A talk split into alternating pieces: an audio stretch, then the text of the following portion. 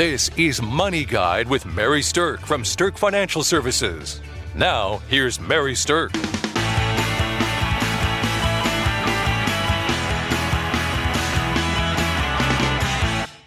to Money Guide with Mary Stirk, and today's topic is 6 accounts everyone should have. And with me today, I have financial planner Julie Chadwick. Welcome, Julie. Welcome. Hi, Mary. So this morning, what we're talking about is the 6 accounts that everyone should have. And we have a bonus account that we'll talk about at the end, but that only applies to some people.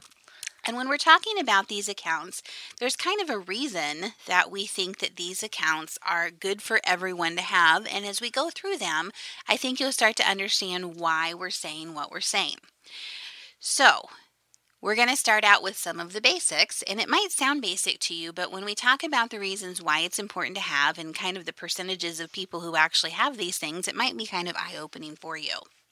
A lot of times people think that they can just have a couple different accounts and that's going to cover everything, but some different accounts might utilize and be more beneficial in other ways too. Right. There's pros and cons of different kinds of accounts and different usages for them, and that's why we've come up with this list of 6.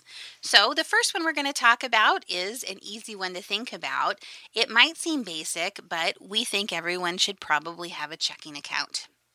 And what's crazy is, according to an FDIC survey, 7% of Americans, which is 9 million households, don't actually even have a checking account. Right. And you find that more and more these days where they're not having checking accounts. Right. You know, my kids balk at that. So I'm guessing that a large percentage of that is the millennial generation that don't have a checking account. But we find sometimes when we're doing financial planning that people just aren't running with them. So they don't utilize them in the way, or they just run with a savings account. But the problem with not having a checking account is that it's kind of hard to pay your bills. Yeah. And with everything online anymore these days, they make it actually more efficient to have it through a checking account. Exactly. Exactly. And, you know, another thing that people do sometimes instead of having a checking account is they're carrying large amounts of cash, or they're hoarding cash in like a safe in their basement or something like that. But it's not a good idea to do that. There's definitely too many, recommend. Yeah. Natural disasters can happen that could harm your safe, and you of course could be robbed or lose your wallet or your purse or something like that. So it's not a good idea to carry a large amount of money. But your checking account really should be thought of like as the grand central station of your transactional money business. Right. All your sources of income go in and all your expenses go out. It's a good way to track it and checks and balances. Exactly. And a lot of institutions have free checking services. So many places you can have a checking account that has no fees. And you can usually link up your checking account pretty easily to different personal finance software to be able to track and understand what your money and your spending patterns are. It also helps you stick to a budget. If you've got the money going in and the money going out, it's a way to balance yourself out. So making sure that you're getting your bills paid, you've got your expenses, you can set it up where, you have a certain amount going into savings and the different accounts that we'll get to. Now, most of our listeners are more established. They're in their later years. They're either entering retirement or pondering entering retirement and things like that. So while, of course, your checking account is something that is used to pay bills, you also can use your checking account in a way as an emergency fund source of holding the money, or you can find one that is called rewards checking. So I literally was just talking with somebody yesterday, and they have a $20,000 amount that they always carry in their checking account as kind of the base amount, and then their revolving checking is kind of above that. And the revolving checking is just their day-to-day bill paying, but this $20,000 amount they keep in there because this checking account actually pays 2% on the first $20,000 that they have in that account. So that's where they want to position their emergency money because it's more than they can get at a rate in a savings account. Right. So they do it that way, which is smart. It makes sense to be able to find rewards checking like that and to be able to get that higher percentage on the first chunk of money that stays in there. That's exactly where we say people should keep their emergency fund or their emergency money is right in the bank where it's easy accessible. There's no penalties for getting it out. You want to have quick access to it. And to take advantage of extra savings on that and earning interest on that is even smarter. Absolutely. All right, so we're going to go ahead and roll into the other kind of bank account, which you might guess is a savings account. So it's an easy segue for that. Now, your checking account is usually something that's likely to come with unlimited transactions. Your savings account might have a more limited amount of transactions each month that you can do. But what the savings accounts are typically used for are two things. One, just to stash some cash for your short-term goals. Like, you need to save money for a down payment on a car, or you got to stash some money for Christmas or something like that. Planned expenses that are going to be coming up. Mm-hmm. Yeah, vacation money, something like that. Like, there's great different programs at banks that are holiday clubs or vacation clubs or things like that, where people are putting $50 or $100 a month out of each paycheck. And you can have multiple savings accounts for these different purposes if you are someone who really likes to see the money separated and be able to say, this account is for this, and I have exactly this many dollars in it. That's what a lot of people don't know or realize, is that different from a checking account, which has the unlimited transactions, is that you can actually only have 6 withdrawals per month. And that's because it's in a savings account. Some of them mm-hmm. have that. So I know that was an eye-opener for my son, who, when he got a letter, because he was basically using his savings account as kind of the checking. Like the checking account where he was doing all his debit. Yeah, doing everything right at there. That. So mm-hmm. he said, it's my money. Why can't I do that? So that's what a checking account's for. There you go. Exactly. So in your savings account, or if you have a rewards checking account, that is, again, where you would want to keep your emergency money. And the good rule of thumb for emergency money purposes is about 3 months worth of your expenses, your net expenses, which can be a big number for people. You know, most people are spending somewhere between $5,000 to $8,000 a month on normal expenses, which means your emergency money should be somewhere between like $15,000 to $25,000. And that is a number that not a lot of Americans actually carry that much cash. Or to be able to leave it in there and to not touch it. Just for emergencies. That takes some discipline. Yep. Now, there's good charts outlined. There's good Google things that you can do to try to figure out which banks are going to pay the best amount of money on your cash stash that you have in your savings or in your checking. And we definitely encourage people to use those. But we do think that it's a good idea to separate out your savings and checking and have both of those type of accounts. Now, the third account that we want to talk about is that we do think it's a good idea for people to have some type of credit card account. Now, most Americans have 2 to 4 credit cards. And I will tell you that from doing a lot of credit research and things like that, that 2 to 3 credit cards is actually the ideal amount of credit cards that somebody should have. And the reason that that's ideal is because it gives you an opportunity to actually manage your credit. Without hurting your credit. Right. If you get more than that or a little more excessive than that, you tend to have higher balances in that, and then that does actually negatively impact your credit score. Yeah. So there's no limit to how many credit cards you can have. It's just going to be limited by the institutions offering the credit. But if you can keep your credit cards to 2 or 3 credit cards, here's the best way to use them. The best way to use them is to not ever charge up more than about 30% of your available credit. So if you have a $10,000 credit limit, as long as you never actually charge up more than $3,000 on that credit card, then you are maximizing your credit score potential. But when you consistently charge up to, say, 50% of it or 75% of it, or even max it out, what that is a red flag to the institutions that says you're living above your means, because you have to max out your credit cards in order to live the lifestyle that you have. Now, if you max it out and then pay it off every month, that's a little bit of a different story. Then they can see that you're using it in a revolving type of way. But when they see the high balances and they're staying there, that's where it's negative. Right, exactly. So your best credit building opportunity is to have 3 credit cards that you never charge more than 30% of the available balance on. And you're paying them off.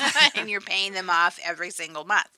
Now, if that's not something that is within your ability to do, then you have to do your best to try to pay them down as fast as you can and avoid some of the high finance charges that come along with those. Because like we said, there's no limit to how many cards. And trust me, you'll get card offers all the time. Wherever you go, every place you shop, they're throwing cards at you. So. Exactly. Now, one thing that is problematic sometimes with credit cards is if you're somebody that's traveling overseas, then a lot of times there's extra fees to do conversion on those. And sometimes it's best to just utilize your credit card to actually get cash in the foreign country, or to trade in cash that you've taken out just from your savings or checking account and convert it into the currency at a currency exchange place. There's definitely going to be fees for anybody who's exchanging currency, but oftentimes if you're traveling, it can be better to do it with cash purchases for the smaller stuff, because your credit card will charge you a conversion fee that's kind of high for every single transaction that you do. So they kind of get you in that part, yeah. Right.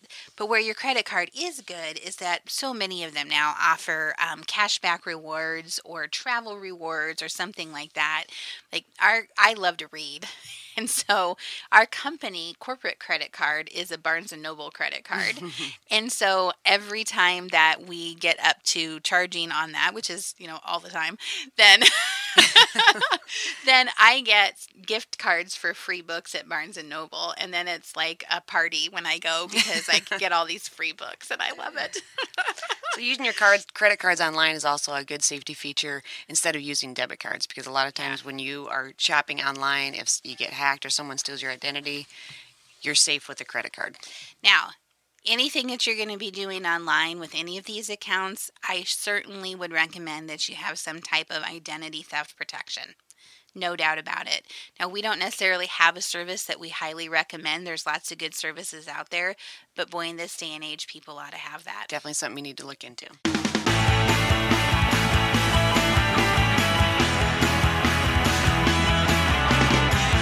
Welcome back to Money Guide with Mary Stirk, and today we're talking about 6 accounts everyone should have. We started out by covering your checking account, your savings account, and having a credit card account. And now we're going to dive into some things that are accounts that we think people should have, but they're more when you get to be a little bit more established in life. Right. We're talking about your retirement accounts. That's right. So we're going to start there. Everyone should have a retirement account. For sure. A retirement account is a tax advantage savings account, basically, for you, for your planned in retirement. Right. And so why would you want to have a retirement account? I would say that the main reason that you want to have a retirement account is so you actually don't have to work your entire life.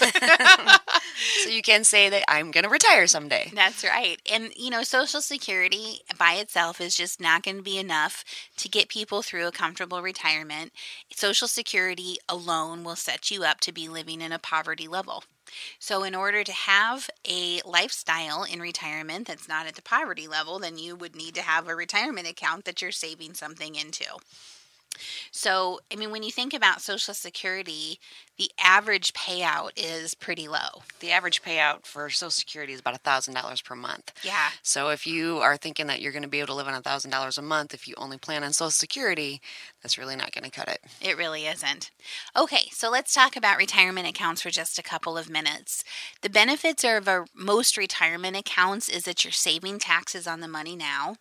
And if you're saving money on your taxes, if you don't have to pay taxes with that money, it lets the amount that you would have paid in taxes sit in an account and grow for you. So you're earning money or growing, you're earning growth, hopefully, on the money that would have gone to pay taxes. And that's its biggest advantage. It's a bigger pool earning for you. Right. Now, it's going to be taxable. When you take it out. Exactly. The tax man cometh at some point in time. That was a lesson my dad taught me early on, and he liked to say it just like that. The tax man cometh. You can't get away from him. No. In fact, I learned about the tax system when I was young from Halloween. because we would go trick-or-treating and come home with our big bags of candy and be so excited. And the first thing my dad would say is, "The tax man cometh." And the tax he would take would be his favorite candy bars right out of our little stash of Halloween candy. He was your tax man. He was the tax man. So I learned that sometimes I didn't like that tax man too well. Another benefit of those retirement accounts is that companies match and you get extra benefits by having those. Exactly. Yeah, so free money. Who doesn't like free money? Right. You always need to take advantage of that. A lot of times we see that aren't taking advantage of the maximum match that companies offer through their retirement plans because they're usually offered through work. Now, there is another type of tax strategy in retirement accounts that is used in something called Roth IRAs. Roth IRAs is after-tax money, and it grows tax-deferred, meaning you don't pay taxes on the growth. And as long as you follow the rules and take it out once you're 59 and a half and it's been in there for at least 5 years, then it comes out tax-free. So you do actually get away from the tax man in that one. There you go. That's right. It's the one loophole. So there's really three kinds of money.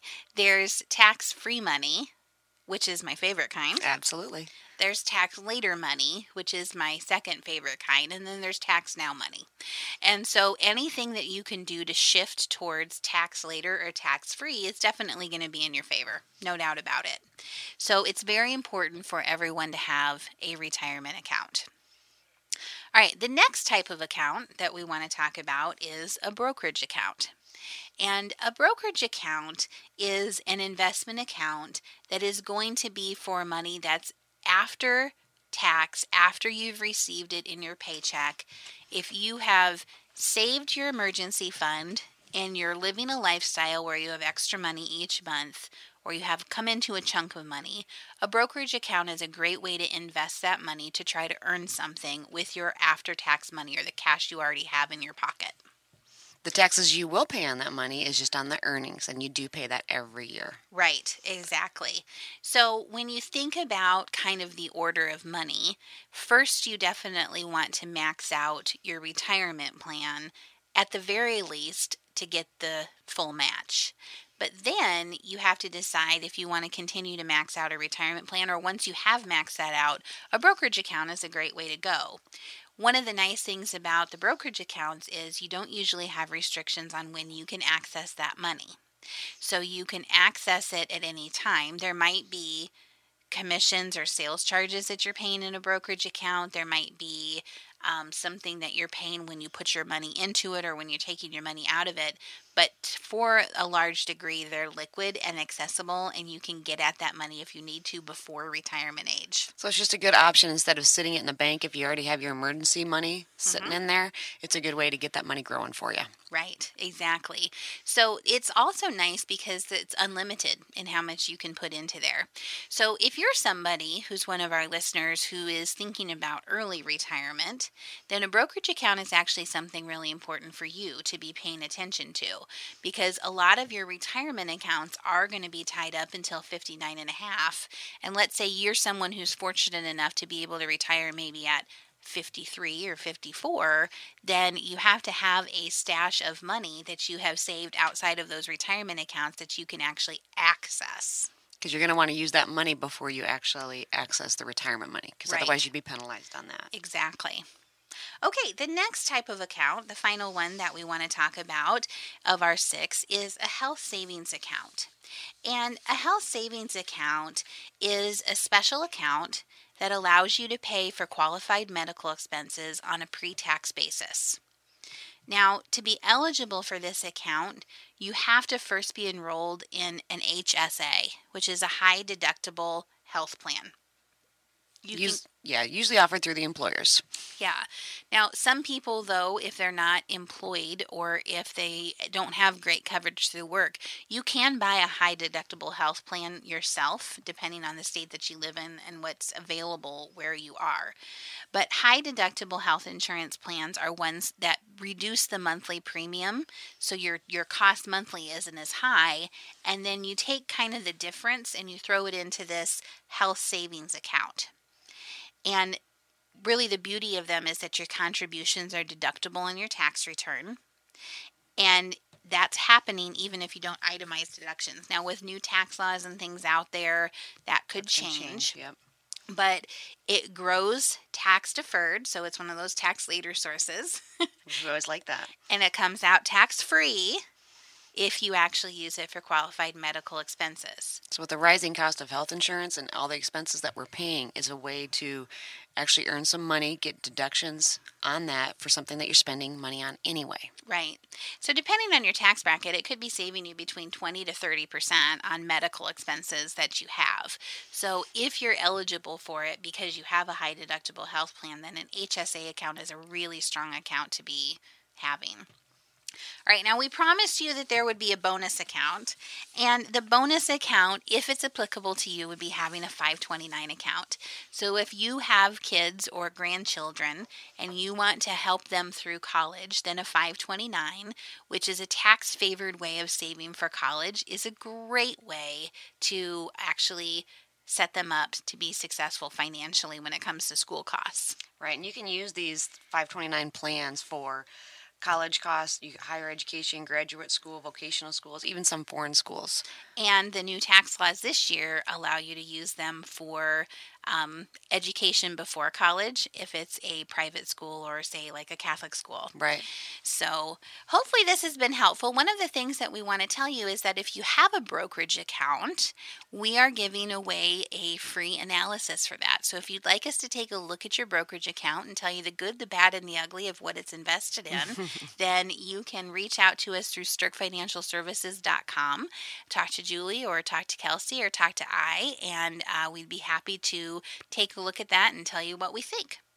All right, so these 6 accounts that everyone should have: checking account, savings account, credit card account, retirement account, brokerage account, and if applicable, health savings account, and as a bonus, a 529 account. So thanks for listening to Money Guide with Mary Stirk.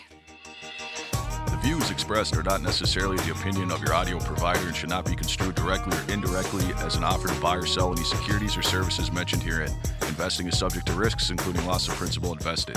Past performance is not a guarantee of future results. No strategy can assure a profit nor protect against loss. Please note that individual situations can vary. Therefore, the information should only be relied upon when coordinated with individual professional advice. Securities and investment advisory services are offered through Woodbury Financial Services, Inc., member FINRA, SIPC. Insurance offered through Stirk Financial Services, which is not affiliated with Woodbury Financial. Stirk Financial Services is located at 350 Oak Tree Lane, Suite 150, Dakota Dunes, South Dakota 57049, and can be reached at 605-217-3555.